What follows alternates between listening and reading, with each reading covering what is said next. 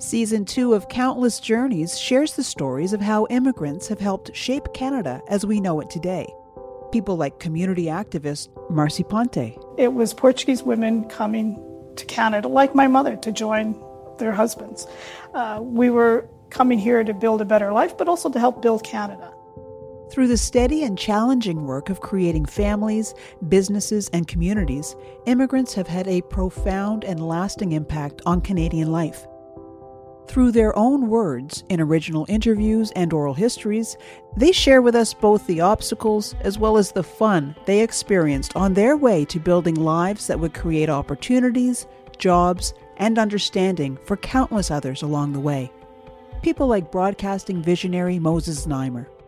This one fellow took me up for lunch and basically he said, What's all this striving and mind your P's and Q's, you're doing well, and in five or ten years you can have my job. And I remember thinking, imagine that, I can have his job in only five or ten years, and I quit the next day. Groundbreaking playwright Trey Anthony.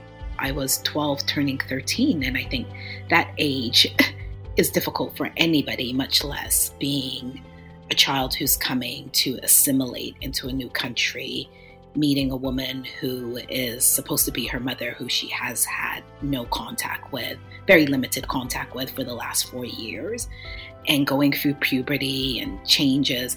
So it was a lot. Like it was, now that I look back on it, I realize how much was expected of me and yet nobody really acknowledged how much change was going on in my life. And Coach Wally Buono, the most winningest coach in CFL history.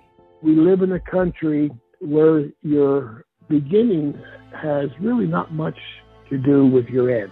And what you do in between is up to you. I'm Tina Pittaway. Join me and host Paolo Pietropaolo to hear their stories in season two of Countless Journeys from the Canadian Museum of Immigration at Pier 21.